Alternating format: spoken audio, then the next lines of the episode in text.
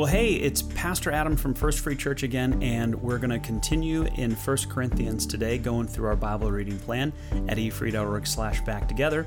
We're in 1 Corinthians 5 today, so here's a part of that chapter and some questions for you to think about. 1 Corinthians 5 1 through 5. I can hardly believe the report about the sexual immorality going on among you, something that even pagans don't do. I am told that a man in your church is living in sin with his stepmother. You are so proud of yourselves, but you should be mourning and sorrow and shame. You should remove this man from your fellowship. Even though I am not with you in person, I am with you in the Spirit, and as though I were there, I have already passed judgment on this man in the name of the Lord Jesus. You must call a meeting of the church. I will be present with you in spirit, and so will the power of our Lord Jesus.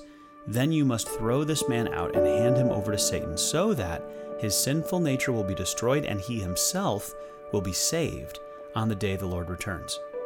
Wow, really interesting passage here. Let's take a few minutes to think about it and dig a little bit deeper. This must have hit hard with the Corinthian believers, with how openly Paul is addressing this. Probably everyone listening to this letter for the first time there in their church gathering was either involved in sexual immorality or knew someone who was. And it sounds like there's this one example of this guy that was maybe even celebrated in the church, viewed as kind of a, a progressive thing for them, maybe, that they were willing to be accepting of this unusual sexual relationship.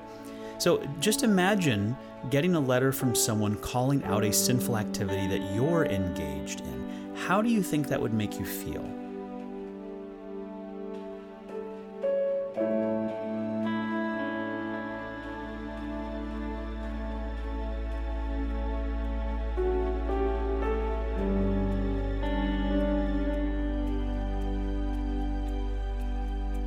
So this is a rebuke, but what I want you to do is think about where does Paul show love in this rebuke? How is this rebuke actually a, loving thing and, and meant for the good of the individual that Paul is talking about?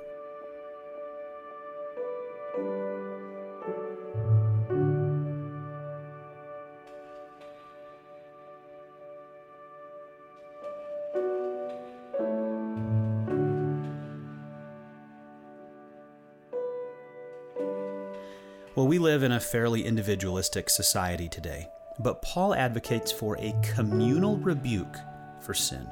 Is there anything that we should learn from this?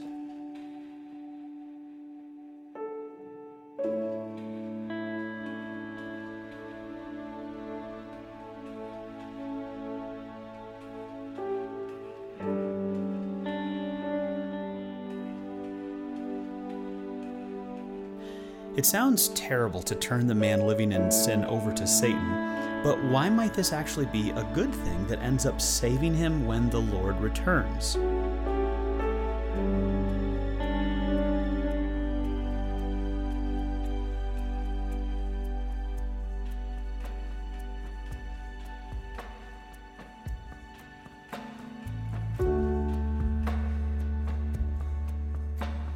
I want to thank you for spending some time with us in God's Word today. I hope it makes a difference in how you think and live this week.